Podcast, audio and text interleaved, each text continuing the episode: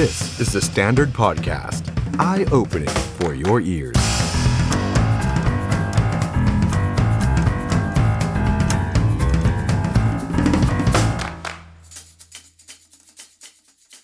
สวัสดีครับ ต้อนรับทุกท่านเข้าสู่รายการ The Standard Now กับผมออฟชัยนนท์หานคีริรัตน์ครับ คุณผู้ชมครับ วันนี้เรามาเจอกันพุธกลางสัปดาห์นะฮะ วันนี้ 14 มิถุนายน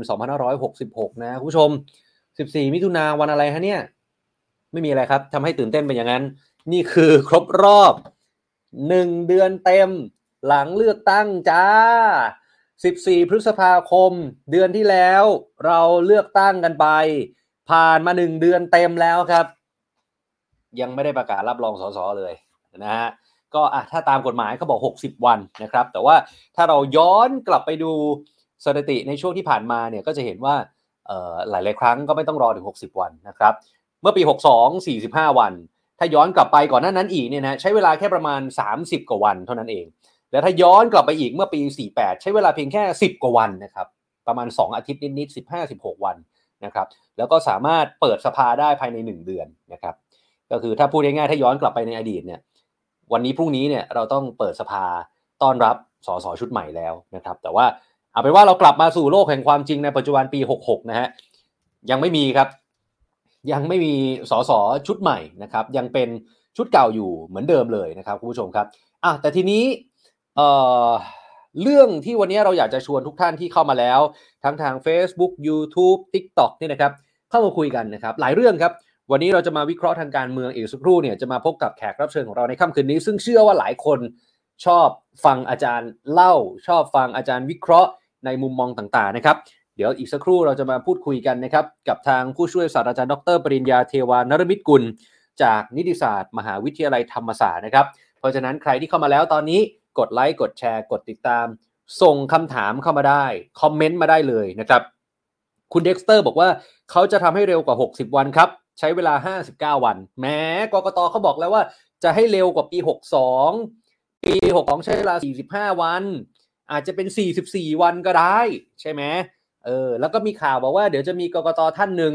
จะเกษียณอายุ 70 ปี ภายในสิ้นเดือนมิถุนายน เพราะฉะนั้นต้องเร่งต้องรีบนิดหนึ่งนะครับ คุณน้ำหวานบอกว่ารอเจออาจารย์ปริญญาค่ะดีใจที่มา คุณชัดชัยถามว่าจะรอดไหมพิธานะครับ คุณทองศรีสวัสดีครับ คุณประพัฒพงศ์คุณมาร์คคุณอิมมี่ คุณวิสล่า คุณซีซิลถามว่าสบายดีนะครับ สบายดีมากครับตอนนี้นะครับ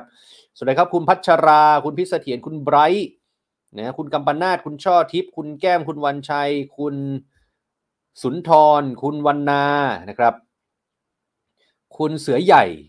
บอกว่าเมื่อไหร่ประชาชนจะฟ้องนักร้องได้คะจริงๆก็ฟ้องได้นะครับ อย่างทนายรัชพลก็ไปฟ้องทนายอันก็ไปฟ้องอยู่ตอนนี้นะครับ พี่นวลสวัสดีครับ คุณพิรายาสวัสดีครับ คุณอมรเทพคุณสิบหมื่นโอเค วันนี้มาคุยกันครับนี่ฮะใครที่คอมเมนต์เข้ามาเดี๋ยวทีมงานเราขึ้นหน้าจอให้แบบนี้นะครับคุณผู้ชมครับ ทีนี้ก่อนที่เราจะไปพูดคุยกับแขกรับเชิญ ก็คืออาจารย์ปริญญาในค่ำคืนนี้ หลายเรื่องต้องมาอัปเดตกันหน่อยนะครับหลังจากที่เมื่อวานนี้ อาจารย์วิษณุเครืองามรองนายกรัฐมนตรี ให้สัมภาษณ์เอาไว้ว่าถ้านักการเมืองคนไหน ถูกฟ้องร้องดำเนินคดี แล้วได้รับเลือกให้ดำรงตำแหน่งทางการเมือง จะสามารถนำรายชื่อดังกล่าวขึ้นทุนเกล้าได้หรือไม่ นี่ปกติการจะแต่งตั้งตำแหน่งใดก็ตาม เป็นพระราชอำนาจ ถ้ามีก็ให้กราบบังคมทูลขึ้นไปว่ามีเหตุอย่างนี้อยู่ ส่วนจะโปรดเกล้าอย่างไรก็แล้วแต่คำตอบนี้เป็นคำตอบเดียวกัน โดยตอบคำถามการทุนเกล้าชื่อนายกก็ใช้หลักการนี้ใช่หรือไม่ อาจารย์วิษณุบอกว่าใช่ครับ ทีนี้พอถามต่อนะว่าแล้วถ้าเกิดว่าแคนดิเดตนายกคนใดถูกสารรัฐธรรมนูญสั่งให้ยุติการปฏิบัติหน้าที่ กรณีที่มีการร้องว่ามีลักษณะต้องห้ามของการเป็นสสและแคนดิเดตนายก จะนำรายชื่อนั้นไปโหวตนายกได้หรือไม่ไฮไลท์มันอยู่ตรงนี้ฮะอาจารย์วิษณุตอบว่าไม่ได้ แม้ว่าคดีจะอยู่ระหว่างการพิจารณาก็ไม่ได้ แต่ปกติศาลจะไม่สั่งให้หยุดปฏิบัติหน้าที่เร็วเกินไป ต้องใช้ระยะเวลาพอสมควร นักข่าวถามว่า แล้วการจะไปร้องต่อศาลรัฐธรรมนูญเนี่ยว่าบุคคลใดมีลักษณะต้องห้ามจะใช้กฎหมายไหน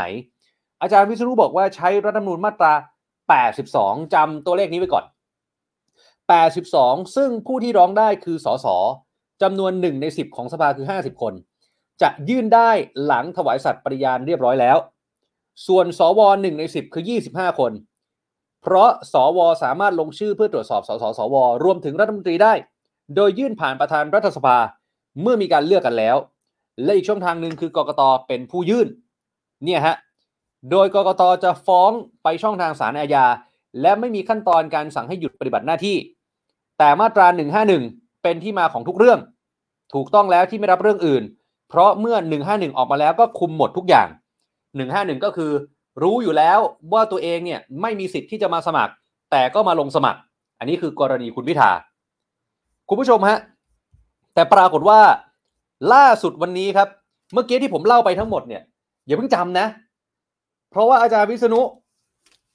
น้อมรับคำแย้งฮะ แล้วคนแย้งเพียบฮะ ไล่เรียงตั้งแต่ คุณพิธาลิ้มเจริญรัตบอกว่าเชื่อว่าการให้ข่าวของอาจารย์วิษณุน่าจะคลาดเคลื่อน เพราะว่าเมื่อปี 62จำได้แม่นเลยว่า คุณธนาธรนี่หยุดปฏิบัติหน้าที่ไปแล้วนะ แต่ก็ยังสามารถเสนอชื่อเลือกนายกได้อยู่ดี คุณผู้ชมจำได้ไหมฮะ ตอนนั้น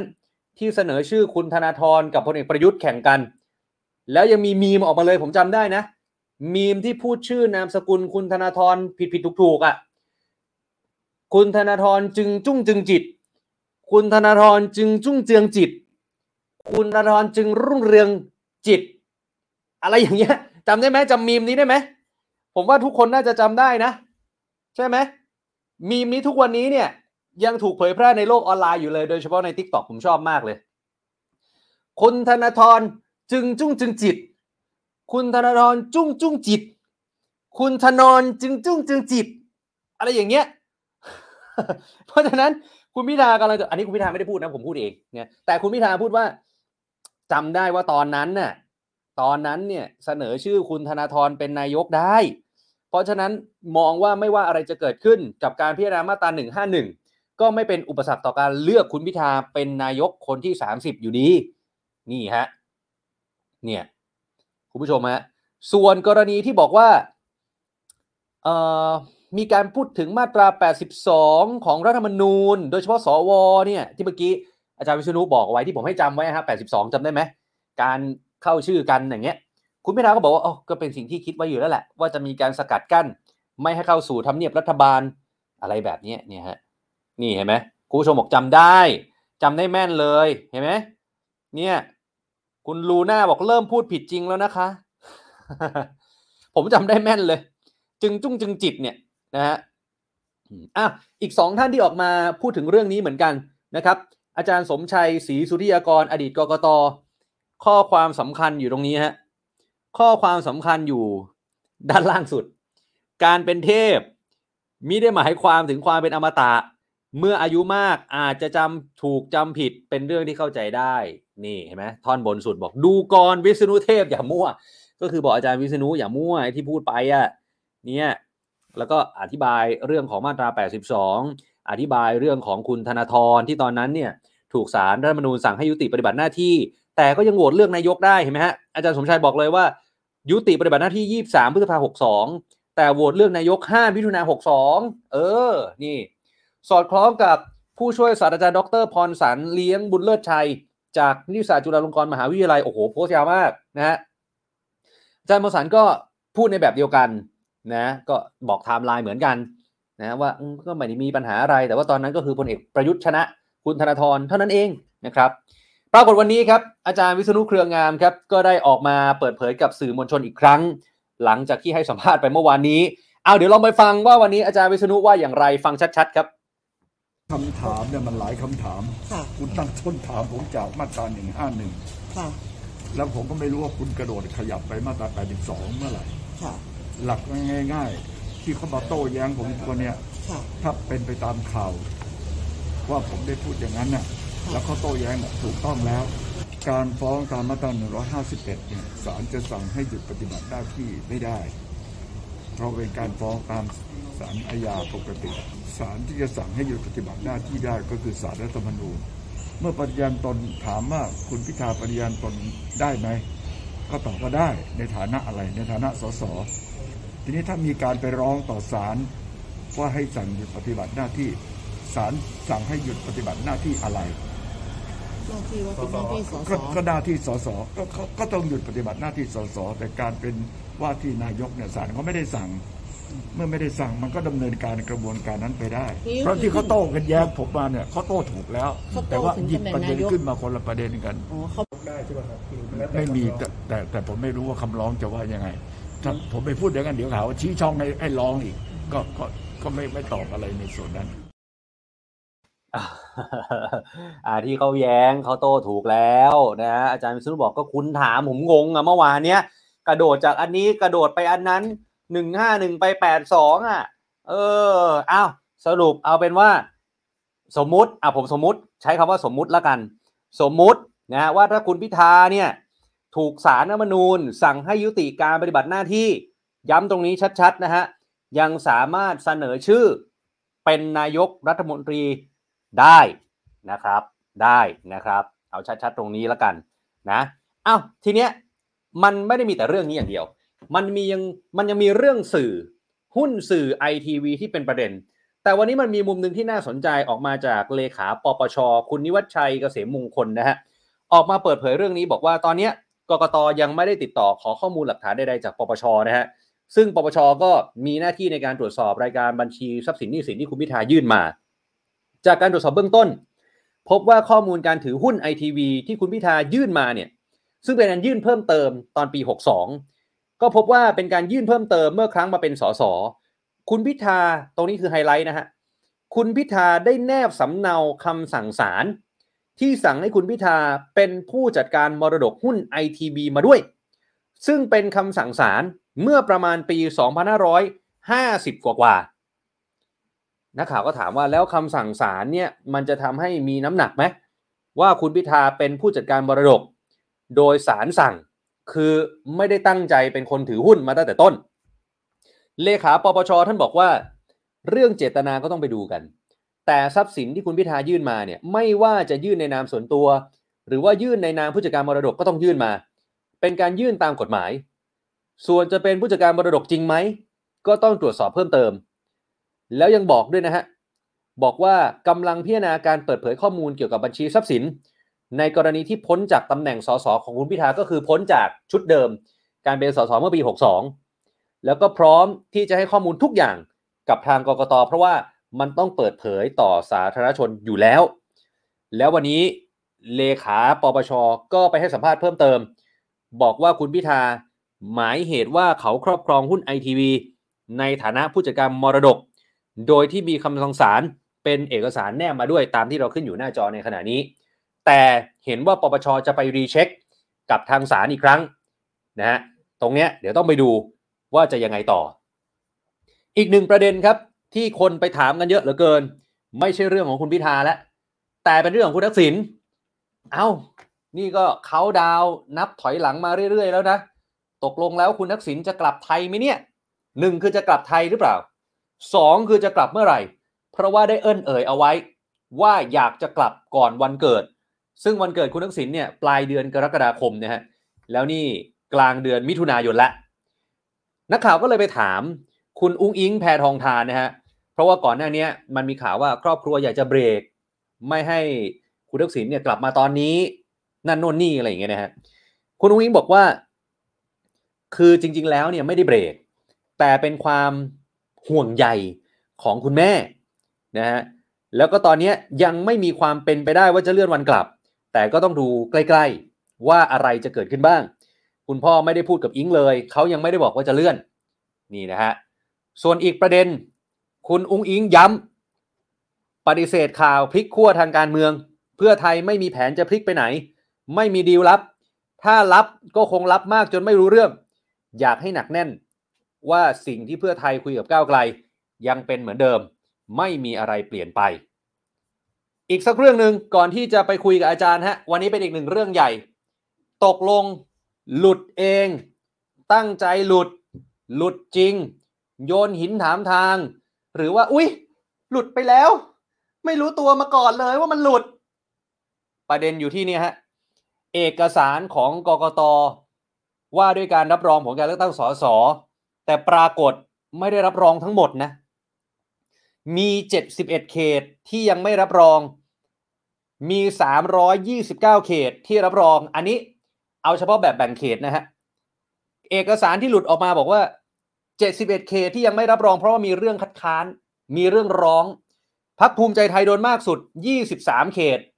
รองลงมาคือเพื่อไทย 17 เขต พลังประชารัฐ 16 เขต ก้าวไกล 6 เขต ประชาธิปัตย์3รวมไทยสร้างชาติ 3 ไทยสร้างไทย 2 แล้วก็เพื่อไทยรวมพลังเอ่อเพื่อไทยรวมพลัง1 กรุงเทพมี 33 เขต แต่มีอยู่หนึ่งคนโดนแขวน คุณไอซ์รักชนกศรีนอกจากก้าวไกลที่ปั่นจักรยาน ที่เอาชนะคุณวันอยู่บำรุง ที่เหลือคนดังๆ ที่โดนแขวน คุณไผ่ลิกกำแพงเพชรจากพลังประชารัฐนะฮะ แต่ตรงเนี้ยจนถึงขณะเนี้ยสองทุ่มสิบแปดนาทีเนี่ย ก็ยังไม่มีการยืนยันจากทางกกตออกมาว่า ตกลงแล้วมันมันใช่ไหม มันเอกสารจริงไม่จริงอย่างไรนะฮะ จริง ๆ กกตเนี่ยโอ้โหวันนี้มันหลุดมาตั้งแต่เช้านะสายๆเนี่ยกลางวันเนี่ยกกตมีเวลาทั้งวันนะควรจะรีบชี้แจงได้แล้วนะครับ วันนี้ผมคุยกับอาจารย์สมชัยช่วงประมาณบ่ายๆเย็นๆนะอาจารย์สมชัยบอกว่ากกตต้องรีบปรับปรุงเรื่องการสื่อสารโดยด่วนเลย โดยเฉพาะการพูดกับพี่น้องประชาชน การถแถลงข่าวต้องรีบปรับเลยนะฮะเพราะว่าเนี่ยเห็นไหมความไม่ชัดเจน แล้วกกตค่อยมาแปะปั้งที่หลังบอกเฟกนิวข่าวเท็จ ถ้าคุณไม่รีบออกมา เนี่ยฮะเอออ้าวคุณผู้ชมครับ วันนี้เราจะมาพูดคุยกันเพิ่มเติมนะฮะในหลายประเด็นทางการเมืองกับแขกรับเชิญของเราในค่ำคืนนี้นะครับผู้ช่วยศาสตราจารย์ดร ปริญญาเทวานนรมิตกุล อาจารย์ประจำคณะนิติศาสตร์มหาวิทยาลัยธรรมศาสตร์ครับอาจารย์สวัสดีครับ สวัสดีครับคุณออฟท่านผู้ชมครับ ครับก่อนอื่นเลยอาจารย์ครับวันนี้มีหลายประเด็นนะครับในช่วงเวลาอีกสักประมาณ 40-50 นาทีเนี่ยนะฮะอยากจะรบกวนถาม ความเห็นของอาจารย์นิดนึงนะฮะในฐานะอันแรกเลยในฐานะนักนิติศาสตร์นะฮะโอ้ผมเพิ่งเห็นอาจารย์เพิ่งโพสต์ไปด้วยนะฮะแต่อยากให้อาจารย์อธิบายเพิ่มเติมอีกนิดนึงแล้วกันนะฮะกรณีของอาจารย์ยิ้มนี่รู้เลยว่าจะถามอะไรใช่ไหมฮะกรณีของอาจารย์วิษณุเครืองาม ที่ให้สัมภาษณ์เมื่อวานอย่างหนึ่งวันนี้บอกว่าอะที่เขาแย้งก็ถูกแล้วนักข่าวคุณถามผมงงนะอาจารย์ปริญญาในฐานะนักนิติศาสตร์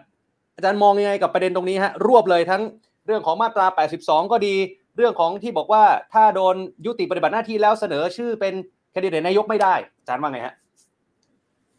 คือเอ่อที่ผมโพสต์ไปเนี่ยครับนะครับ ก็เพราะว่าจะต้องมาพูดกับคุณออฟนี่แหละเอาละคือประเด็นคือว่าเอ่อตอนที่ที่อาจารย์วิษณุนะครับ พูดไม่ตรงความจริงนะส่วนไม่ตรงโดยเหตุใดท่านไม่ไป ตรวจสอบข้อมูลก่อนคหรับรือว่าจำผิดหรือมีเจตนาประการใดเนี่ยอ่านะครับ เป็นอีกเรื่องหนึ่ง แต่มันผิดครับจากความเป็นจริงมคือ อาจารย์วิษณุไปจำว่าตอนที่คุณคุณธนาธรเนี่ย ปี2562เนี่ยครัตบอนถูกเสนอชื่อเป็นนายกเนี่ยถูกเสนอชื่อเป็นนายก แล้วก็มีการโหวตแข่งกับพลเอกประยุทธ์ก่อนหน้าจะถูกสั่งหยุดปฏิบัติหน้าที่ ครับ ซึ่งมันไม่ใช่แต่จริง ๆ ความเป็นจริงมันสลับกัน มีอืมวันที่ชัดเจนนะครับ ถูกสั่งหยุดปฏิบัติหน้าที่ 23 พฤษภาคม 2562 นะครับ แล้ววันที่ประชุมสภาเพื่อเลือกนายกคือ 5 มิถุนายน 2562 คือถูกสั่งหยุดปฏิบัติหน้าที่แล้ว แต่ยังเป็นว่าที่นายกและถูกเลือกได้ ถูกโหวตได้ อันที่หนึ่งนะครับ นี่คือเรื่องที่อาจารย์วิษณุเนี่ยท่านท่านเข้าใจผิดนะครับ ทีนี้ครับพอท่านพูดผิดออกมาแบบนี้เนี่ย เราก็ไม่แน่ใจว่าท่านเจตนา หรือว่าท่านประมาทเลินเล่อครับนะครับ ที่ให้ข้อมูลผิดกับสาธารณชนแบบนี้อืมนะครับ สรุปอย่างนี้ครับว่าไม่ครัมีบรัฐธรรมนูญมาตราไหนนะครับ ที่ห้ามนะครับ ว่าถ้าอืมถูกศาลสั่งหยุดปฏิบัติหน้าที่เพราะเหตุมีคุณสมบัติต้องห้ามเนี่ยฮะเอ่อจะถูกเลือกเป็นนายกไม่ได้ เหตุผลง่ายๆเลยครับคุณอ๊อฟท่านผู้ชมครับ เพราะครับการการสั่งหยุดปฏิบัติหน้าที่เป็นแค่ขั้นตอนรับคำร้อง อืมยังไม่ได้มีการวินิจฉัย ครับ นะครับ ว่ามีคุณสมบัติต้องห้ามจริงหรือไม่ แล้วอืมเรื่องคุณสมบัติต้องห้ามเนี่ยนะครับสามนูนท่านก็วางแนวทางไว้แล้วนะครับ ในคำวินิจฉัยที่18ถึง19ทับ2562ครับว่า63ขอโทษครับคือเป็นคำวินิจฉัยในคดีหลังคดีคุณธนาธรครับหนึ่งปี ทีนี้เป็นรอบที่สสฝั่งรัฐบาลขณะนั้นโดนบ้างอืมนะครับปรากฏสามนูนท่านวางหลักไว้แบบนี้ครับ เจตนารมณ์ของ รัฐธรรมนูญเนี่ย มาตรา 98 วงเล็บ 3 ที่ห้ามผู้สมัครสสเป็นเจ้าของหนังสือพิมพ์ หรือถือหุ้นสื่อมวลชนใด ๆ เนี่ย ครับ ก็คือว่าเพื่อจะป้องกันไม่มีการใช้สื่อมวลชนนะครับ ในการมาอืมทำให้เกิดผลประโยชน์ในทางการเมือง เป็นคุณแก่ตัวเอง หรือว่าจะไปเป็นโทษกับฝ่ายตรงข้ามที่แข่งกันอยู่ระหว่างหาเสียงหรือเป็นสสแล้วก็แล้วแต่ และเพื่อจะคุ้มครองสื่อมวลชนนะครับ ไม่ให้ถูกครอบงำ ครับอ่านี่ท่านวางหลักแบบนี้อ่ามีวางเจตนารมณ์ไว้อืมแล้วท่านก็วิจัยวินิจฉัยวินิจฉัยต่อครับ วางหลักไว้ต่อไปอีก บอกว่า การจะวินิจฉัยว่าเอ่อผู้สมัครสสคนใดเนี่ย ถือหุ้นสื่อมวลชนหรือไม่ ต้องวินิจฉัยก่อน อันที่หนึ่งไอกิจการที่ถือหุ้นอยู่เนี่ยเป็นสื่อมวลชนหรือเปล่าครัถ้าบหากไม่เป็นแล้วก็จบเลยคำร้องอืมยก ใช่ครับ แต่ถ้าเป็นสื่อมวลชนแล้วค่อยมาดูต่อ ว่าอืมที่เป็นการถือหุ้นสื่อมวลชนไหมคือถือหุ้นหรือเปล่าค มีรับสองประเด็นนะครับทีนี้ปรากฏว่า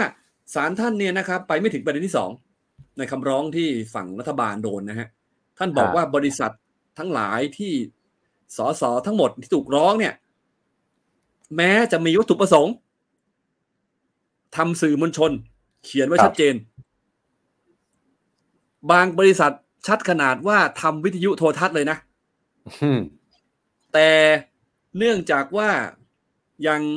ไม่ได้มีการประกอบ กิจการสื่อมวลชน ครับมีแต่เพียงในวัตถุประสงค์ แต่หาได้มีการประกอบกิจการสื่อมวลชนไม่อืมอีกทั้งรายได้ ก็ไม่ได้มีรายได้ที่มาจากการประกอบกิจการสื่อมวลชนแต่ประการใดครับนะครับไว้ง่ายคือสารท่านดูสองอย่างอืมนะครับ แม้จะมีวัตถุประสงค์เป็นสื่อ แต่ถ้าหากว่าไม่มีการทำสื่อจริง และสองไม่มีรายได้มาจากการทำสื่อศาลอืมท่านก็ไม่นับเป็นสื่อนะครับศาลท่านก็ยกคำร้องครับ บอกว่าบริษัททั้งหลายเหล่านี้ ไม่ใช่สื่อมวลชนนะครับ ดังนั้นแม้จะถือครองหุ้นในบริษัทเหล่านี้ ก็ไม่ถือว่าถือหุ้นสื่อมวลชน เพราะมันไม่ใช่สื่อมวลชนซะแล้ว ยกคำร้องหมดเลย 29 คน เอาใช่ละฮะมาดูของคุณพิธาสิครับ เป็นสื่อไหมคุณอ๊อฟเป็นสื่ออ่าไม่ถึงวันนี้แล้วเนี่ย ก็เนี่ยถ้าถ้าถ้าตามที่อาจารย์พูดเนี่ย ก็คือปัดตกไปได้เลยนะฮะถูกไหมฮะใช่ ทีนี้เออทีนี้เนี่ย ในรายงานการประชุมนะ มีประเด็นที่จะแบบเฮ้ยอ่าเห็นไหมอ่าประธานประชุมที่ผู้มันไม่ถือหุ้นตรงกัน26เมษายนอืมประธานที่ประชุมเนี่ยเขาตอบคำถามนะ คุณพันธุวัฒน์ซึ่งเป็นคนของคุณนิกเนี่ยที่คุณนิกครับโอนหุ้นให้ที่คุณนิกจะสมัครสสเนี่ยแล้วให้แล้วขายคุณพันธุวัฒน์คุณพันธุวัฒน์ก็ยอมรับว่านั่งอยู่ด้วยกันนะกับครับคุณนิกเนี่ยแล้วให้ถามเนี่ย มีการประกอบกิจการสื่อหรือไม่นี่นะครับอ่าคุณ คุณคิมท่านประธานคิมนะครับ ก็ตอบว่าครับ ตอนนี้บริษัทยังไม่มีการดำเนินการใด ๆนะครับ ต้องรอผลการตีความนะครับ คือศาลพิพากษาก่อน อืมนะครับ ทีนี้ปรากฏว่ามันก็มีคลิปนะครับ ส่งให้กับคุณถาปนีใช่ไหมครับ จากผู้ถือหุ้ครันบคนหนึ่งนะครับ คือต้องเข้าใจว่าคลิปทำไมมันหลุดรู้ไหมเพราะเขาทำไมฮะประชุมออนไลน์ ใช่ใช่ครับ ประชุมออนไลน์คือทุกคนก็อัดได้หมดเลย อืม มันลบไม่ได้ครับ มันไม่ได้มีกล้องของบริษัทที่อยู่ในห้องประชุม แต่มันคือออนไลน์ทุกคนอัดได้หมดมันก็เลยหลุดได้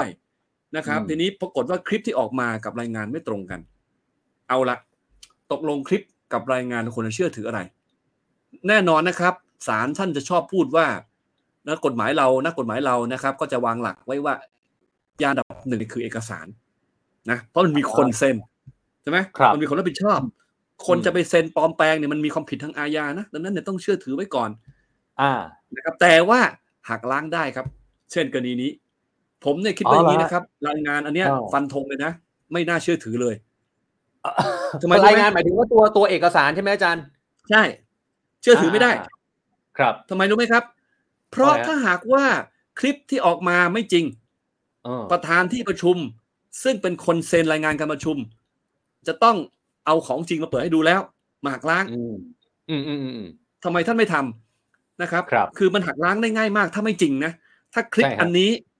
ที่ท่านพูดเนี่ย มีเสียงของท่านอืมไม่จริงเนี่ย ท่านหักเออล้างง่ายมากเลยเพราะท่านเป็นคนพูดเอง ใช่ฮะบอกไม่จริงครับ อันนี้ผมไม่ได้พูด อันนี้ตัดต่อมาครับ อะมันนี่โอ้ประชุมออกมาพูดอื่นเลยอะไรก็ว่าไป บริษัทอื่นครับเอออะไรก็เออว่าไป แต่ท่านไม่ได้ครับหักล้างเลยสิ่งที่ท่านทำคืออะไรครับ ท่านก็เพียงแค่เอ่อบริษัทแม่ครับนะครับ คือผู้ถือหุ้นใหญ่ของ ITV เนี่ยคือ InTouch ครับนะครับ กรรมการอำนวยการบริษัท InTouch ก็ทำหนังสือสั่งนะครับ บริษัท ITV นะครับ ให้คณะกรรมการบริหารตรวจสอบข้อเท็จจริงสิว่าทำไมครับรายงานการประชุมผู้ถือหุ้นปี 2566 มันถึงไม่มีข้อความในตรงนี้ไม่ตรงกับในคลิปอืมให้ตรวจสอบข้อเท็จจริง คุณออฟครับครับมันทำไมล่ะครับ ก็ในเมื่อ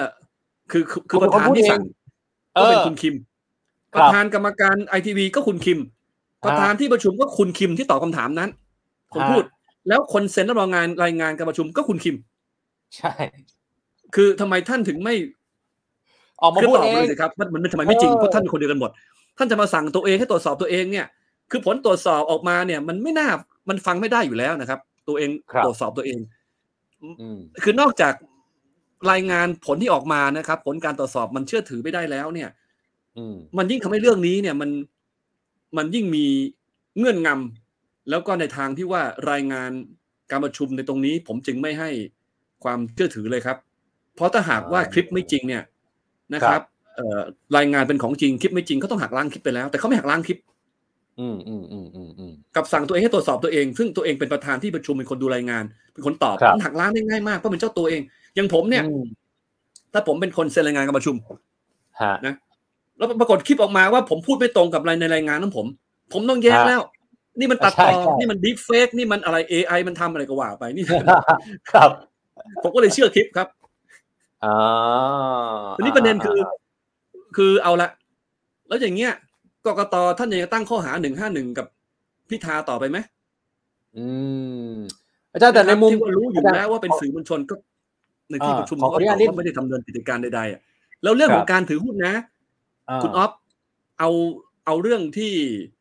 เลขาธิการปปชมาให้ข้อมูลเลยดีกว่า วันนี้นะนะฮะว่าคุณอืมคุณคุณพิธาเนี่ยเคยเคยมาเอ่อยื่นมาแล้วเรื่องหุ้น ซึ่งอืมความจริงไม่ต้องยื่นนะทำไมครับรู้ไหมเพราะว่า โดยหลักกฎหมายของกฎหมายแพ่งแล้ว ถ้ามรดกยังไม่ได้แบ่งเนี่ย ถือว่าไม่มีใครเป็นเจ้าของนะครับอ๋อมรดกที่ยังไม่ได้แบ่งว่าเป็นของใครเนี่ยครับไม่ไม่ถือว่าใครเป็นเจ้าของเลย เป็นแต่อืมเพียง ของที่ทุกคนเป็นเจ้าของร่วมกันอ่าแต่เพราะไม่ผู้ใครจัดเป็นการเจ้าของถือที่ไว้แท้จริง ครับ ใช่ครับอืมไม่ง่ายคือกองมรดกที่ยังไม่ได้แบ่งไม่นับว่าเป็นของใครทั้งสิ้นอืมแล้วผู้จัดการมรดกก็เพียงแค่ถือแทนทายาทครับทุกคนอืมนะครับ แล้วดังนั้นเนี่ย สมมุติว่าเอ่อมีมรดกนะครับ เราได้มรดกมามานะครับเราเป็นทายาทในกองมรดก แล้วมรดกอันนั้นเช่นที่ดิน ถ้าแบ่งกันแล้วเนี่ย คนละส่วนเนี่ยนะครับมูลค่ามันเกินสองแสนถามว่าต้องไปแจ้งบัญชีทรัพย์สินไหมถ้าเป็นสสหรือเป็นผู้ดำรงตำแหน่งทางการเมืองนะครับ คือตามกฎหมายปปชเนี่ยข้าราชการระดับสูงแต่รองที่บดีขึ้นไปนะครัต้บองแจ้งบัญชีทรัพย์สินนะสองแสนอืมบาทต้องแจ้งทุกรายการ แล้วก็ผู้ดำรงตำแหน่งทางการเมืองทุกคนต้องแจ้งหมดนะครับครับเว้นแต่รู้ไหมเรื่องนี้กลับไม่มีนักร้องไปเห็นไปร้องเลยนะครับอ่าเว้นแต่ว่าเป็นตำแหน่งต่อเนื่อง เช่นพลเอกประยุทธ์จันทร์โอชาเป็นต้น ครับเราไม่เคยเห็นบัญชีท่านเลยนะครับตั้งแต่ปีสองห้าสี่สองห้าเจ็ดยื่นทีเดียว อีกคนหนึ่งที่เราไม่เคยเห็นคืออาจารย์วิษณุเนี่ยแหละครับ เราไม่เคยเห็นบัญชีท่านอีกเลยเอาคือคือเอางี้ ประเด็นคือประเด็นคือ ถ้าหากว่าเป็นกองมรดกเนี่ยนะครับ แม้มูลค่าครัจะบเกินสองแสนมันไม่ต้องมันไม่ต้องยื่น เพราะมันยังไม่อืมยังไม่ใช่ทรัพย์สิน มันจะกลายเป็นทรัพย์สินเมื่อโอนแล้ว แต่ถ้ายังไม่โอนก็ยัง ไม่ใช่ทรัพย์สินนะครับ ครับทีนี้ตอนนั้นเนี่ยเขาก็เหมือนกับเพื่อเพื่อจะป้องกันไว้ก่อนนะครับอืมก็ไปไปยื่น แล้วก็มีเอ่อหลักฐานเป็นเอกสารนะครับว่า ถือครองหุ้นนี้เนี่ยในฐานะอืมผู้จัดการมรดกอ่านะครับ แล้วอาจารย์ต่อให้เป็นทายาทอยู่ในกองมรดกนะ ครับอ่าอืม ก็ไม่ได้แปลเป็นเจ้าของ เพราะอืมไม่รู้ว่าทายาทหลายคนไม่นะได้คนไหนแบ่งถ้าทายาทมีคนเดียวก็แล้วไปอ่านะ ดังนั้นในหลักกฎหมายเนี่ยเขาจึงวางหลักไว้อย่างนี้ฮะ ครับ คุณออฟถ้ามีการสละมรดกเมื่อไหร่นะมันถอยหลังเนี่ย มีผลไปถึงวันที่เจ้ามรดกตาย อืมไม่ใช่มีผลณวันที่สละมรดกมเพราะถือว่าตั้งแต่มีมรดกขึ้นมาเนี่ย ไม่มีใครเป็นเจ้าของสักคนเลย ครับ เป็นเจ้าของร่วมกัน แต่ไม่ใช่เป็อืนมเจ้าของคนใดคนหนึ่งมรดกมีหลายอันเนี่ยนะครับ มีบ้านมีที่ดินมีหุ้นมีรถมีอะไรเงี้ย มันไม่รู้ไงครับว่าใครเป็นของ อันไหนนะคครัรับบในทรัพย์สินอันใดอืมงั้นเขาก็ถือว่ามีใครเป็นเจ้าของเลย เป็นเจ้าของร่วมกันหมดนะครับดังนั้นอ๋อการสละมรดกเนี่ยจึงมีผลไปถึงวันที่เจ้ามรดกตายและดังนั้น แม้จะเป็นทายาทในกองมรดกก็ไม่ถือว่าเป็นเจ้าของหุ้นตัวนี้ เพราะไม่รู้หุ้นตัวนี้เมื่อมีการโอนจะเป็นของใครและสิ่งที่เกิดขึ้นคือว่าการถือครองเนี่ยในฐานะเป็นผู้จัดการมรดกก็เป็นถือไม่ใช่เป็นการถือในฐานะที่เป็นเจ้าของมรดคกรับหรือแม้อ่าจะเป็นทายาทในกองมรดก แต่ก็ยังไม่ใช่ทายาทยังไม่ใช่ของที่แท้จริง ครับนะครับอืมก็คืออม ก็นี่ไม่ได้พูดถึงนะเออว่าอาจารย์เขถ้าผมของศาลฎีกาในคดีคุณชันชัยอิสระเสนารักษ์นะ วินิจอ่าใช่ฉัยว่าใช่400 หุ้นใน AS เนี่ยนะครับ น้อยเกินกว่าที่จะถือว่าถือหุ้นเออคุณคุณคุณคุณคุณคุณออฟลองฟังนะ ครับ คุณออฟครับเอ่อสามสิบห้าส่วนในล้านส่วนนี่มันน้อยแค่ไหนอะคือศูนย์จุดศูนย์ศูนย์สามห้าเปอร์เซ็นต์นะครับ คือในล้านในล้านส่วนเนี่ยมีแค่สามสิบห้าส่วน อืม เอาง่ายๆครับ น้ำบริสุทธิ์เนี่ยนะครับ ถ้าไม่มีสารอื่นเจือปนเกินสามร้อยส่วนสี่ร้อยส่วนในล้านส่วนก็ถือว่าน้ำบริสุทธิ์นะครับ แล้วหุ้นเพียงแค่สามสิบห้าหุ้นสามสิบห้าส่วนในหนึ่งล้านส่วนนะครับ ที่เขาเรียกว่าพาร์ทผมเดียนมันน้อยจน น้อยจนไม่นับอะคุณเออคุณคุณคุณอ๊อฟนึกออกไหมครับ คือศาลท่านก็วางหลักไว้ถูกนะ เพราะเจตนารมณ์คือไม่ต้องการให้ครอบงำสื่อใช่สี่ร้อ ยหุ้นของคุณชานชัย จึงไม่ถือว่าเป็นเจ้าของไม่ถือว่าถือหุ้น สื่อมวลชนงั้นถ้ามาตรฐานเดียวกันนะครับ ถ้ากกตไม่รับสมัครคุณพิธาตั้งแต่ก่อนวันเลือกตั้ง อืมคุณพิธาก็จะไปร้องศาลฎีกาเรื่องนี้ก็ตกไปแล้ว ครับ ถูกไหมครับ เพราะว่าอืมเพราะมันน้อยจนไม่นับ นี่ไหนจะถือหุ้นในนามของผู้จัดการอีกเออนะครับ แล้วไอทีวีก็ไม่ใช่สื่ออีกคือมันไปประตูไหนมันก็ไม่ใช่สักอันน่ะ อาจารย์ผมขอจริงผมๆขอศาลรัฐขธรอรมนูญไม่ขควอรรับนิคุดณเดียน้วองในซ้ำไปรับไม่ต้องรับครับเลย เพราะว่าท่านมีคำมาตรฐาน 18ถึง19ทับ25 63เป็นเป็นหลักอยู่แล้ว อ่าที่เคยไอ้นี่ไปแล้วอ่าอาจารย์คผรับมขอขัดนิดเดียว พอดีว่าไอ้ประเด็นตรงเนี้ย ผมพูดในมุมของคนที่เขาไม่เห็นด้วย แล้วคนที่ไปร้องบ้างละกันนะฮะอย่างเช่น คุณเดืองไกรเนี่ยที่เอาหลักฐานไปยื่นเพิ่มเติมเนี่ย บอกว่าถ้ายึดต้องยึดจากเอกสารว่าเอกสารเขียนไว้ว่าอย่างไรว่าไอทีวีเป็นสื่อไหมตอนที่ตั้งแต่ไปจด ตอนแรกสุดแล้วยังไม่ได้จดยกเลิก แล้วตรงเนี้ยคุณสดศรีอดีตกกตเนี่ยก็บอกกับเราเหมือนกัน แล้วก็บอกกับเราด้วยว่าต้องเป็นสารรัฐมนูญไม่ใช่สารดีกาหรือว่าสารอื่นๆ ซึ่งสารรัฐมนูญก็จะไปเปรียบเทียบกับสารดีกาสารปกครองสูงสุดสารอะไรไม่ได้เลย ตรงนี้ฮะแล้วก็อย่างเรื่องของผู้จัดการมรดกเนี่ยคุณเรืองไกรก็บอกว่ามันก็ไม่มีเขียนไว้อีก อาจารย์มองประเด็นตรงนี้ยังไงฮะคืออาจารย์สดศรีคุณเลืองไกรเนี่ยนะครับเอ่อ ไม่ได้อ่านคำวินิจฉัยสามนูนที่18ถึง19ทับ2563หรือยังไรฮะ ครับ คือถ้าอ่าอ่านแล้วก็จะไม่พูดอย่างเงี้ยนะครับ บริษัทของสสฝั่งรัฐบาลขณะนั้น29คนนะครับครับ มีวัตถุประสงค์เป็นสื่อมวลชนครับ หลายบริษัทก็วิทยุโทรทัศน์เลยอืมแต่เพราะว่าไม่ได้ดำเนินการ ครับนะครับ แล้วก็ไม่มีรายได้ จบฮะอืมนี่มาตรฐานเดียวกันเลย นะครับอ๋อแล้วอีกอันหนึ่งนะ คุณคุณคุณคุณออฟครับไอเดี๋ยวรอฟังนะ เห็นว่าคุณแยมจะพูดคืนเนี้ยนะครับรอฟังอ่าที่ใช่ใช่ครับ มันจะมีเรื่องอื่นมาอีกอะไม่ใช่แค่คลิปนะครับอืมคุณแยมอืมเข้าใจว่ามีคนด้วยการที่ประชุมออนไลน์อะนะครับ ดังนั้นทุกคนมันก็เข้าถึงได้นะครับไอการประชุมกับเอกสาร มันมีมันมีความประหลาดนะครับ ในเรื่องของกิจการไอทีวีซึ่งท่านประธานคิมตอบผู้ถือหุ้น คือคุณพานุวัฒน์เนี่ยครับนะครับ ตอบว่า เอ้ย เรายังไม่ดำเนินการใด ๆนะครับ จนกว่าศาลจะพิพากษา อืม แต่ปรากฏว่า ไอ้ในช่องกรอกของใบประกอบใบปะหน้าเนี่ย ของไอ้ไอ้ไอ้งบการเงินเนี่ย จากเดิม จากเดิมไม่ไม่ได้ไม่ได้ระบุอะไรเลยนะครับ เพราะว่าเป็นเรื่องรายได้เนี่ยมาจากตลอด17ปีที่ผ่านมารายได้มาจากดอกเบี้ย อืม แล้วก็เงินลงทุนคือไปซื้อหุ้นอะไรไว้แล้ว กองทงกองทุนแล้วมันงอกขึ้นมาจากดอกเบี้ยนะฮะครับเงินปันผลพวกนี้ไม่มีกิจการใดๆ ประธานก็ตอบชัดเจน แล้วมีคนคนถามอีกคนหนึ่งนะ คุณออฟไปดูนะ ครับ ก็อีกคนหนึงชื่อคุณ คุณอ่าวิอ่าวัอ่าฒน์ใช่ใช่ใช่ฮะเขาถามว่า แล้วถ้าชนะในศาลเนี่ย จะดำเนินครับกิจการไหมเขาถามคืออนาคตข้างหน้า แต่ใช่ฮะประธานคิมตอบปัจจุบันเนี่ย ก็บอกว่าเราก็ศึกษาแนวทางไว้หลายแนวทางว่าจะเอายังไงแต่สุดท้ายเนี่ย ยังทำอะไรไม่ได้จนกว่าศาลครับพิพากษาย้ำอีกครั้งหนึ่ง แล้ววันนี้นะครับ ในคลิปกับในรายงานตรงกันฮะสรุปคือประธานย้ำนะครับ ว่ายังทำอะไรไม่ได้ แต่ว่างบเออการเงินนะครับ ซึ่งรับรองโดยที่ประชุมวันที่ยี่หกเอ่อเมษายนหกหกเนี่ย พอถึงวันไปยื่นนะที่เรืองไกรเขาร้องอยู่เนี่ยสิบพฤษภาคมเนี่ยไอช่องที่ประเภทกิจการดันไประบุว่าเป็นสื่อโฆษณา ใช่ไว้ง่ายคือเขาจะทำไอทีวีให้กลายเป็นสื่อโฆษณาอ่าซึ่งอันเนี้ยไม่มีประเด็นนี้อยู่ในที่ประชุมนะครับ ในวาระการประชุมผู้ถือหุ้นอยูดีมนก็งอกขึ้นมา แล้วผมถามว่าท่านประธานคิมครับท่านประธานช่วยอธิบายหน่อยที่ท่านบอกว่าไม่มีการดำเนินการใดๆอะทุกปีทุกปีไม่เคยกรอกแบบนี้ มาปีนี้มากรอกเป็นสื่อโฆษณาอืมอืมอืมสินค้าและบริการในสื่อโฆษณา ครับไอ้เรื่องรายได้จากการลงทุนเนี่ยก็จบไม่มีอะไรนะครับ ก็คือกองทุนที่ไปซื้อไว้แต่ประเด็นคือไอ้เนี่ยสื่อโฆษณา อืม สื่อโทรทัศน์และสื่อโฆษณาเนี่ยนะครับครับมันมีความ จะทำไอทีวีให้เป็นสื่อมวลชนให้ได้ไงอืมอืผมว่ามันคืออย่างนี้ครับ คือผมพูดเป็นหลักการนี้นะคุณอ๊อฟอ่าเออคือพักการเมืองที่เขาได้สอสอมากที่สุด ครับ และเรียมรวมเสียงได้เกินครึ่งเนี่ยเขาจะมีสิทธิ์เป็นรัฐบาล แล้วก็หัวหน้าพักซึ่งเป็นว่าที่นายกก็มีสิทธิ์จะเป็นนายกรัฐมนตรีครับเพราะระบบรัฐสภาเนี่ย เราไม่ได้เลือกสสเพื่อเป็นฝ่ายนิติบัญญัติอย่างเดียวอืมเราเลือกสสเพื่อไปเลือกนายกว่าง่ายๆคือประชาชนเลือกนายก ผ่านการเลือกสสและพรรคการเมืองครับเสียงข้างมากรวมกันก็เป็นรัฐบาล นี่คือเจตจำนงของประชาชนที่แสดงออกในวันเลือกตั้งคือเราเลือกนายกด้วย อืม กติกาคือถ้าพรรคไหนเขาได้เสียงมากสุดแล้วรวมได้เกินครึ่งเขาก็เป็นนายก ผมเรียนว่าถ้าหากไม่มีการยึดอำนาจ 22 พฤษภาห้าเจ็ดครับ ตอนนี้เราก็เผลอเลือกนายกเรียบร้อยไปแล้ว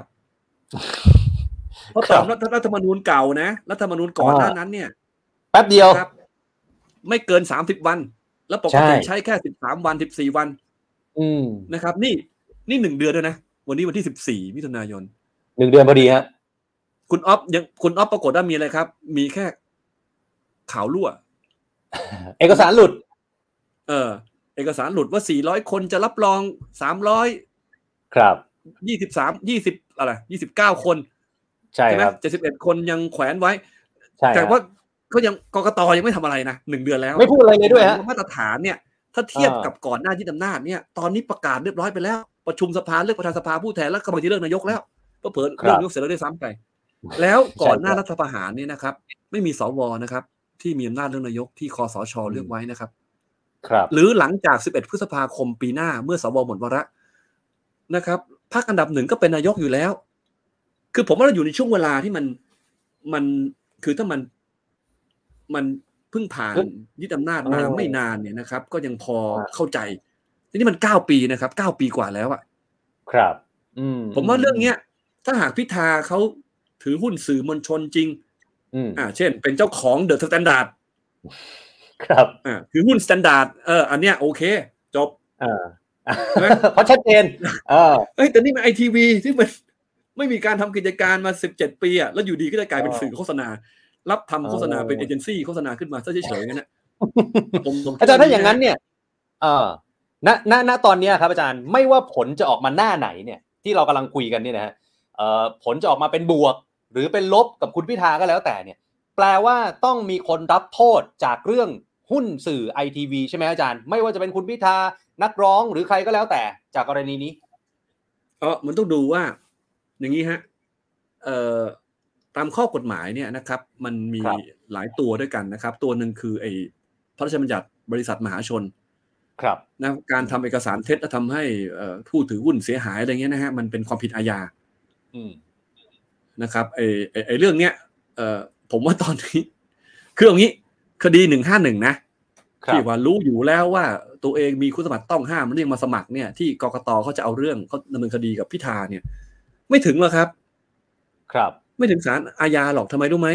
ขนาดคดีธนาธรที่ศาลรัฐธรรมนูญวินิจฉัยแล้วนะ ซึ่งเราจะเห็นฮะด้วยหรือไม่อีกเรื่องหนึ่งนะครับ แต่วินิจฉัยว่าวีลักษณ์มีเดียเป็นสื่อมวลชน อืมอืม ดังนั้นธนาธรจึงถือว่าถือหุ้นสื่อมวลชน และดังนั้นจึงต้องพ้นตำแหน่งสสนะครับศาลสั่งแล้วนะรัฐธรรมนูญสั่งแล้วว่า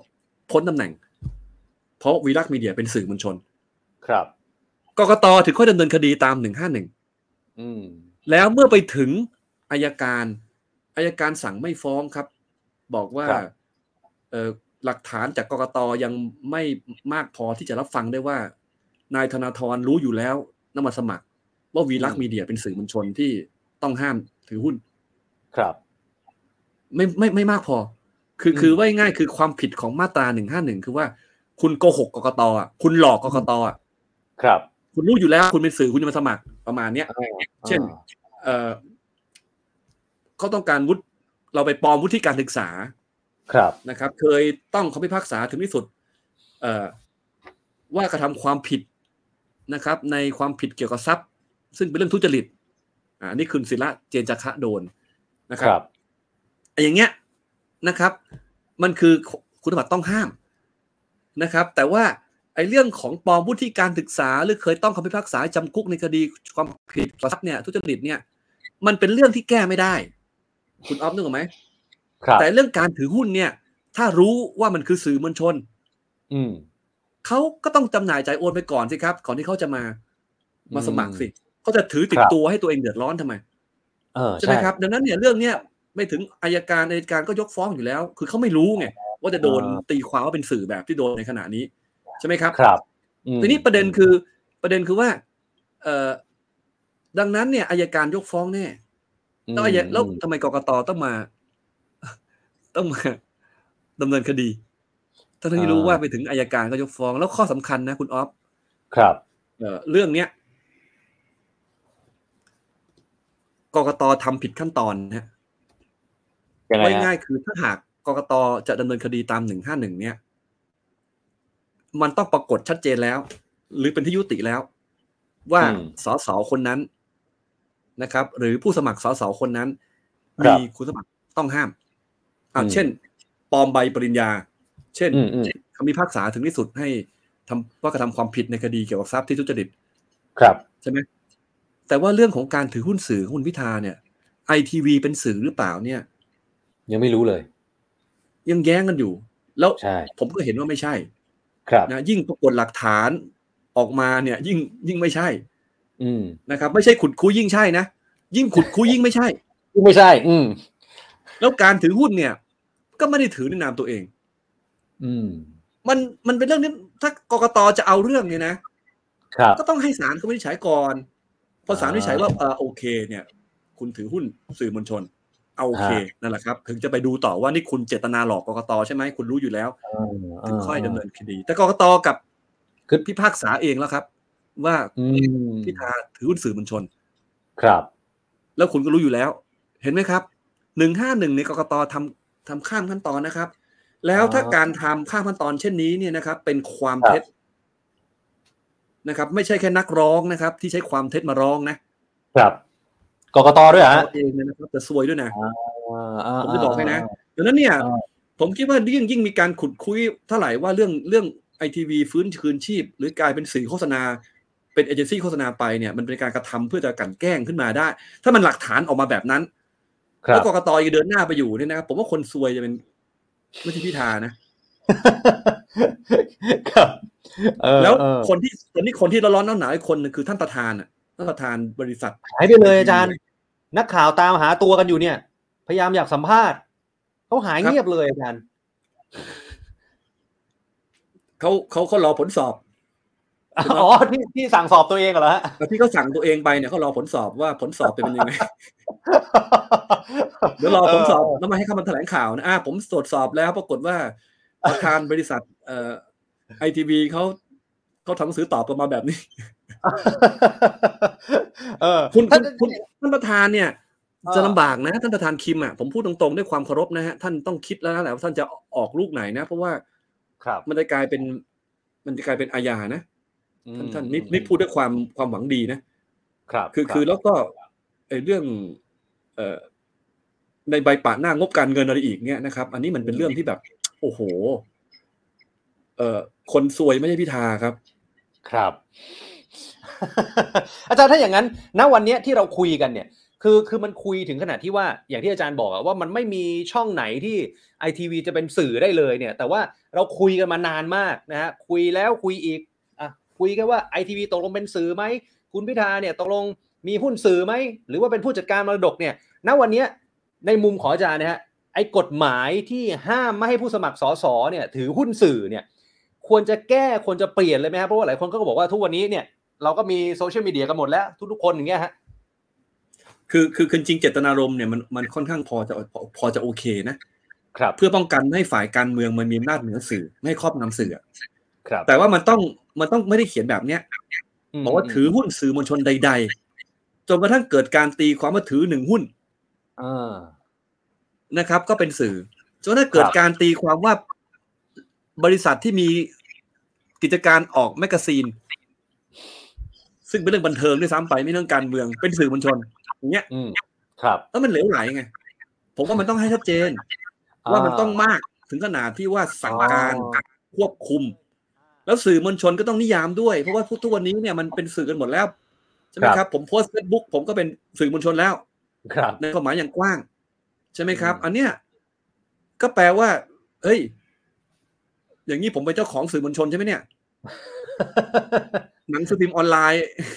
ใช่ไหมมันไม่ได้ครับนะครับ มันจะกลายเป็นว่าพอมันตีความได้กว้างขวางมาก มันจะกลายเป็นเครื่องมือในการเล่นงานกันครับ ครับ คือถ้าพวกเดียวกันไม่ผิดพวกฝ่ายตรงข้ามที่จะการจะสอยก็ผิด มันจะกลายเป็นแบบนั้นไปได้ไง อืมอืมอืมอันนี้ไม่ดีหรอกครับ ให้ให้แก้เถอะเจตนารมณ์เนี่ยเป็นเรื่องดีนะครับ ที่ไม่ต้องครัการบให้ฝ่ายการเมืองมีอำนาจเหนือสื่อถูกต้องแต่ต้องเขียนแบบอื่นไม่ได้เขียนแบบนี้ เพราะมันกลายเป็นเครื่องมือในการรังแกกันครับ ครับผมพูดครับอีกครั้งนะครับอืมเขียนไว้กว้างขวางแบบนี้เนี่ย มันกลายเป็นเครื่องมือใช้ในการรังแกครับ ผมพูดอย่างนี้ดีกว่าคุณอ๊อฟฮะเอ่อรัฐธรรมนูล60เนี่ยที่เรียกว่าฉบับปราบโกงเนี่ยอาจารย์มีชัยได้ฉบับปราบโกง ครับ มันเป็นรัฐธรรมนูญที่เอาไว้ปราบฝ่ายตรงข้ามมากกว่าหรือเปล่าฝ่ายที่ไม่เห็นด้วยกลที่อ้างว่าจะป้องกันการโกงนี่แหละครับคือถ้าเปรียบเทียบนะครับ เหมือนกับระเบิดอะวางไว้เต็มไปหมดเลยฮะซุกไว้บ้างซ่อนไว้บ้าง เห็นบ้างไม่เห็นบ้างอ่าพอไปเหยียบปุ๊บนะดูก่อน ที่มันไปเหยียบเนี่ย พวกเราไหมถ้าพวกเราไม่ระเบิดเนี่ยครับ คุณอ๊อฟเลือกได้นี่อันนี้เดี๋ยวจะกลายเป็นผมกล่าวหานะแต่ว่าความอ่ารู้สึกของนักกฎหมายอย่างผมเนี่ยเอ๊ะ มันอย่างนี้อยู่นะ ซึ่งมันไม่ถูกครับทุกคนต้องเสมอกันใต้กฎหมายอืมนะครับ อันนี้ก็เป็นข้อที่ที่ที่ที่เราก็เรียกร้องนะครับ บรรดาครับองค์กรอิสระทั้งหลาย ผู้ซึ่งอยู่ในกระบวนการ มีอำนาจหน้าที่ต่อเรื่องราวที่ต้องทำให้เกิดความเป็นธรรมความเที่ยงธรรมให้ท่านยึดถือให้มั่นครับคือท่านต้องยอมรับว่าท่านมีที่มายึดโยงกับพลเอกประยุทธ์ ครับ จากคอสชผ่านสว แล้วก่อนอืมนั้นคือผ่านสนช คนก็ก็ตั้งแง่อยู่แล้วว่าเอ๊ะท่านอิสระมันแค่พวกเดียวกันไหนหมดอืมอืมอืมถูกนั้นท่านต้องยังต้องต้องทำหน้าที่เที่ยงธรรมว่าท่านเป๊ะท่านไม่ได้สนใจที่มาของท่านเลย ท่านทำหน้าที่เพื่อครับประชาชนเนี่ย เอาความถูกต้องเป็นที่ตั้ง เอาครับข้อที่จริงและข้อกฎหมายที่ปฏิบัติทุกฝ่ายอย่างเสมอกันอืมแต่ขนาดนี้คืออะไรครับ เราเอาเรื่องแค่ศูนย์จุดศูนย์ศูนย์สามห้าเปอร์เซ็นตครับนะครับ จะเอามาเอามาทำลายอืมคนที่เข้ามาจากเอ่อ กระบวนการตามกติกาของรัฐธรรมนูญครับไม่ให้เป็นนายกอันเนี้ยผมว่าถ้าเขาผิดจริงก็แล้วไป แต่มันอืมอืผมอืผมพูดให้เห็นภาพอีกหน่อยแล้วกันนะครับฮะกกตเนี่ยผมผมพูดอย่างนี้กกตเขามีระเบียบใช่ไหมว่าโปสเตอร์ต้องขนาดเอ่อกี่เซนคูณกี่เซนครับใช่ไหมปรากฏว่ามีการไปร้องครับ โปสเตอร์ผู้สมัครคนเนี้ยมันใหญ่กว่า ที่กกตกำหนดไป0.0035เปอร์เซ็นต้องเอาเรื่องให้ได้ มันอย่างนั้นแหละครับที่มันเป็นปัญหาอยู่ขนาดเนี้ยมันเรื่องหยุมหยิมจิ๊บจ้อยมาก แล้วก็จะเอาให้ผิดให้ได้กกตนะครับ ถ้าใช้บรรทัดฐานของศาลฎีกา ที่ไม่รับคำร้องของคุณชาญชัย ครับเพราะถือหุ้นน้อยจะไม่นับว่าถือหุ้นเนี่ยนะสื่อมวลชนเนี่ยกับใช้บรรทัดฐาน 18ถึง19คำวินิจฉัยที่ 18ถึง19ทับ2563นะครับ แม้จะมีวัตถุประสงค์เป็นสื่อ แต่ไม่มีการประกอบกิจการใด ๆ ที่เป็นครับสื่อรายได้ก็ไม่มีอืมนะครับ กกตก็เรียกมาเลยเนี่ยหลักฐานเนี่ย เรียกคุณคิมมาเลยส่งที่รายงานการประชุมแล้วทำไม เอ่อไอไอตัวคลิปเป็นอย่างนั้นเนี่ยมันจบแล้วอ่าง่ายนิดเดียวไม่ต้อง ไม่ไม่ต้องไม่ต้องนั่นเลยสามนูนพอได้คำร้องก็ต้องยกคำร้องเพราะว่ามันเรื่องมันเหลวไหลอาจารย์พูดอย่างนี้นะอ่าเออผมหมายถึงว่า คือการถือหุ้นในฐานะที่เป็นผู้จัดการมรดกนี่มันจบแล้วครับ มันไม่ได้ถือหุ้นจริง ถ้าไอทีวีเนี่ยนะครับ เป็นสื่อหรือเปล่าก็ต้องอะเออออืมผมผมอย่างนี้ มันมีช่องอยู่ช่องหนึ่งคุณออฟครับ หลังจากประชุมผู้ถือหุ้นเนี่ยหฮะลังจากยี่หกยี่หกเมษาเมษาเนี่ย จนครัถึบงวันที่ ในวันที่คุณพิธาเขายังถือหุ้นในนามผู้จัดการนะมาจนถึงวันที่เขาโอนหุ้นให้ทายาทเนี่ย ครับผู้บริหารไอทีวี มีการไปทำสื่อโฆษณาหรือยังรายได้มีเข้ามาไหมอ่าในระหว่างไอ้ที่เขียนไว้นะฮะที่มาแก้อ่าเนี่ย อันเนี้ยแหละครับ คือข้ออันตราย แต่ว่าเราก็ต้องถือคำพูดของท่านประธานคิมเออขณะนี้ยังใช่ไม่มีการดำเนินการใดๆนะครับ แล้วอยู่ดีมันงอกขึ้นมาท่านประธานคิมจะเหนื่อยมากนะครับ ในการอธิบายเรื่องเนี้ยอืมแล้วยิ่งทำให้ ไอ้ความจะกลายเป็นคดีอาญาใกล้เข้าไปเรื่อยเข้าไปเรื่อยมันก็จะมากขึ้นไปอีกอะครับ ไม่อาจารย์ไม่ได้พูดในมุมพิจารณานะพูดในมุมของอ่าฮะผู้ที่ให้ข้อมูลหรือเอกสารพวกนี้าอันนี้อันนี้ผมเรียนว่าครับไอการครอบงำใครรู้ไหมใครครอบงำไอทีวีฮะไอคนถือหุ้นแค่ศูนย์จุดศูนย์ศูนย์สามห้าแล้วถือในนามของผู้จัดการมรดกเนี่ยมันจะเป็นไปครอบงำอะไรก็ได้เออคนครอบงำไอทีวีคือบริษัทอินทัชครับ บริษัทแม่ ถือหุ้นเยอะผู้ถือหุ้นใหญ่ ใช่ใช่คุณคิมนะครับ ครอบงำไอทีวี ไม่ใช่คุณพิธานะถูกไหมฮะไม่ใช่พิธาเออถ้าอย่างนั้นอาจารย์ฮะตอนเนี้ยที่เราคุยกันทั้งหมดเนี่ยเมื่อวานเนี่ยผมคุยกับอาจารย์นันทนา นันทวโรพาสนะฮะอาจารย์บอกว่า โอ้โห ที่ออกมากันทั้งหมดเนี่ย คุณนิก คุณพานุวัฒน์คุณเรืองไกรหรือใครก็แล้วแต่เนี่ยนะฮะอาจารย์นันทนาบอกว่ามันก็คิดได้ ว่าจะเป็นแผนสมคบคิด ที่จะสกัดคุณพิธาเนี่ย อาจารย์มองว่ามันมันถึงขนาดนั้นเลยไหมฮะหรือมันเป็นความบังเอิญ เพราะว่า คุณนิกกับคุณเรืองไกรเนี่ยเขาบอกเขาไม่รู้จักกันนะ ไม่เคยรู้จักกันมาก่อนเลย มัน เรื่องเราจะไปกล่าวหากล่าวหาใครมันก็ต้องมีหลักฐาน ครับนะครับ แต่ว่าข้อสังเกตของอาจารย์นัทนาเนี่ยมีประเด็นอืมมันดูรับ มันดูสอดรับกันอะมันเหมาะเหมาะ เออ มันมีถอดรับกันอะเหมือนเป็นมันคล้ายๆกับ มีคน ถ้าเป็นวอลเลย์บอลนะมีคนชงมีคนเซตเนี่ยมีคนแล้วมีคนมีคนตบอะไรเงี้ยมันมัน มันชวนให้คิดอย่างนั้นนะครับ ที่อาจารย์นันครันาบพูดเนี่ยผมว่าก็มีประเด็นอยู่นะครับ อืมยิ่งอาจารย์วิษณุเนี่ย ท่านเนติบริกร อันนี้ผมไม่ได้ไม่ได้ไม่ได้ไม่ได้หมิ่นประมาทท่านนะครับเพราะอาจารย์วิษณุเองก็ยอมรับว่าท่านเป็นเนติบริกร ครับ ยิ่งอาจารย์มาพูดอย่างนี้ให้มันดูมันดูรับกันไปหมดเลยอะอย่างน่าประหลาดใจนะครับ ก็ก็ก็ไม่ดีนะฮะ ที่ที่ที่ที่มันจะเกิดเหตุการณ์อะไรแบบนี้ก็อย่าเลยครับ ครับ เรื่องมันหยุมหยิมมากเลยครับ ผมเปรียบเทียบไปแล้วนะครับเหมือนเหมือนกับคนไปร้องกกตว่าป้ายโฆษณาของผู้สมัครสสคนนี้มันใหญ่กว่าที่กำหนด ใหญ่กว่าไป 0.0035เปอร์เซ็นต์ครับครับดังนั้นอืมต้องถือว่าโกง ประกาศเป็นสสไม่ได้ มันในขนาดนั้นอะมันมันมันครับมันเป็นเรื่องที่คุณออฟนึกนึกออกไหมครับ คือผมถามว่าพวกเราต้องมาพูดกันเรื่องนี้ทำไม ซ้ำๆซากๆไอ้ศูนย์จุดศูนย์ศูนย์สามห้าเปอร์เซ็นเนี่ย ครับ พูดกันมากี่วันแล้วเนี่ย โอ้ใช้ใช่ไหมใช้ว่าหลักเดือนแล้วอาจารย์เราเราเราควรจะมาพูดคุยกันเรื่องประโยชน์ต่อประเทศชาติและบ้านเมืองและประชาชน ประชาชนก็เดือดร้อนอะไร แก้ไขสักทีสิอะไรมบ้างคือเรื่องที่รัฐบาลต้องทำเมื่อเป็นนายกได้ครับอะไรที่ลุงตู่นะครับ ยังมีเวลาเหลืออยู่เนี่ยลุงลุงอืมช่วยจัดการบ้างเถอะรัฐมนตรีอืมของลุงทุกคนพูดหมดเลยว่ารัฐบาลหน้ารัฐบาลหน้า ทั้งนี้ยังยังใช่เข้าใจว่ายังรับเงินเดือนอยู่ทุกคน ครับ มันเอาเรื่องที่มันเป็นประโยชน์ต่อประชาชนมาคุยกันอ่าไม่ใช่มาพูดกันแต่เรื่องนี้เรื่องนี้ ผมหมายถึงว่า คือคือไม่ได้แปลว่าไม่อยากพูดนะครัคือบที่มันครับต้องพูดเนี่ย เพราะว่ามันไม่เป็นธรรมอืมอืมอืมอืมครับ แต่ว่าทำไมถึงท่านถึงเอาเรื่อง0.0035เปอร์เซ็นมาเป็นเรื่องอะเออ อาจารย์แล้วมันเป็นเรื่องวันนี้ที่เขาก็ไม่ได้ถือหุ้นในนามตัวเองไอครัทีบวีก็ไม่ได้สื่อแต่จะกลายเป็นจะกลายเป็นเอเจนซี่โฆษณาไปแล้วเนี่ยอืมด้วยผู้ซึ่ง อ่าอันเนี้ยต้องไปถามเจ้าของตัวจริง ไปถามผู้บริหารครับไปถามผู้ถือหุ้นใหญ่นะครับ ว่าว่าทำไมเออนะครับเออเออเออพิธาจะไปทำอะไรได้ ครับศูนย์จุดศูนย์ศูนย์สามห้าเปอร์เซ็นคนที่ทำให้กลายเป็นสื่อโฆษณาไปเนี่ยไม่ใช่พิธานะครับเอองั้นถ้าถ้าอย่างนี้อาจารย์สมมุตินะฮะอันนี้ผมสมมุติก่อน สมมุติครับอันนี้เรียนกับคุณผู้ชมด้วยนะ สมมุติว่าอะสมมุติวิบากกรรมของคุณพิธาเนี่ย เรื่องถือหุ้นสื่อเนี่ยผ่านไปแล้ว สมมุติเป็นไปอย่างที่ อาจารย์ว่านะคือมันก็ไม่ใช่สื่อคุณพิธาก็เป็นผู้จัดการมรดก ผ่าน step นี้ไป บางคนบอก step ใหญ่ที่น่ากลัวกว่าคือ มันจะไม่ผ่านสวอยู่ดีนะฮะอาจารย์มองยังไงครับมันเป็นเรื่องเดียวกันอ่าอ่าอ่าสองเรื่องนี้เป็นเรื่องเดียวกันนะครับ เพราะว่าผมถามว่า สวท่านจะไม่ไม่ยกมือให้คนซึ่งเอ่อได้พักว่าที่นายกของพักซึ่งได้สสมากที่สุด อืมครับ แล้วรวมเสียงกับพักอื่น ได้ถึงสามร้อยสิบสองเสียงฮะนะครับเป็นรัฐบาลที่มีเสถียรภาพ ในครับการผลักดันนโยบายที่หาเสียงไว้เพื่อประชาชนนะครับ เอ่อสวเขาจะใช้เหตุข้อไหนในการยกมือไม่รับ เรื่องนี้เรื่องหนึ่งหนึ่งสองก็เป็นเหตุผลหนึ่งที่ที่สวหลายท่านก็ไม่สบายใจใช่ไหมครับ แต่ว่าก็ชัดเจนว่าหนึ่งหนึ่งสองเนี่ยที่จะแก้ไขเนี่ยนะครับ เป็นอืมข้อหารือครับคือมันมันหมายถึงว่ามันไม่อยู่ใน ในเสียงข้างมากสามหนึ่งสองเสียงที่จะผลักดันแก้ไขอะอืมเป็นเรื่องของพรรคเป็นวาระของพรรคเอง ต้องไปต้องไปว่าง่ายคือโอ้โหคุณต้องไป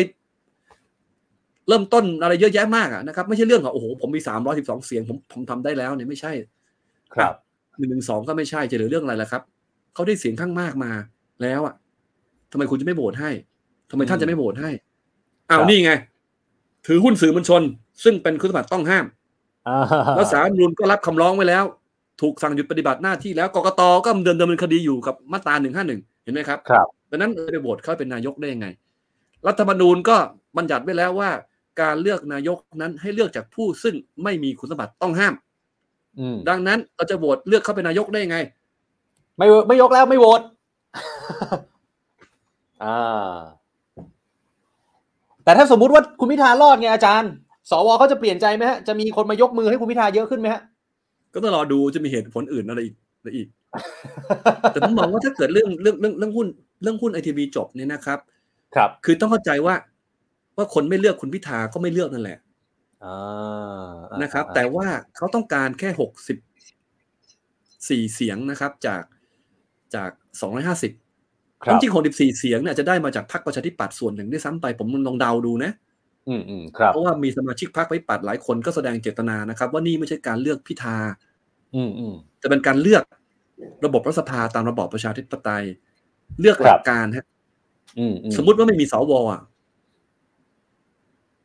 อืคือไม่มีสวเนี่ยสามหนึ่งสองเป็นเป็นนายกแล้วจบแล้วถูกไหมครับฮะท่านจินตนาการสิครับรัฐสภาก่อนหน้าจะยึดอำนาจ กับรัฐสภาหลังสิบเอ็ดพฤษภาหกเจ็ดอะ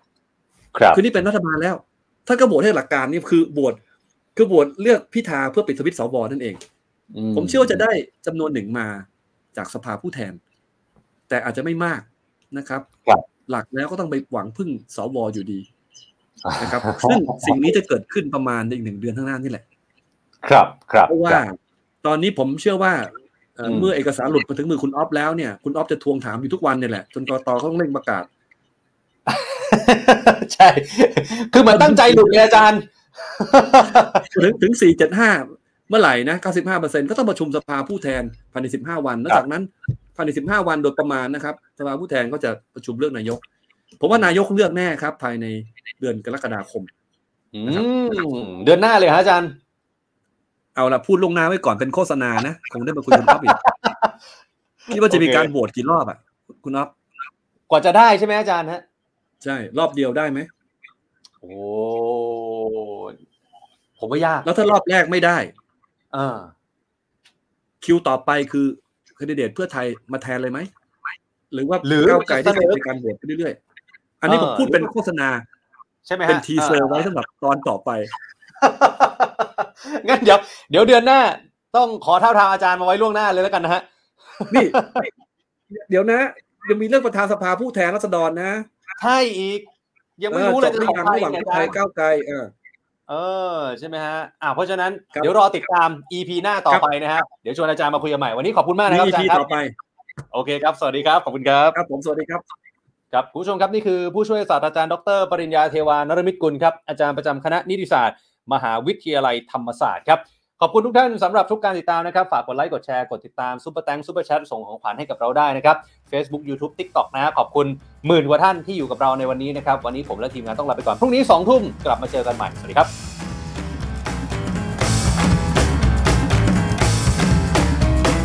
The Standard Podcast, eye Open for your ears.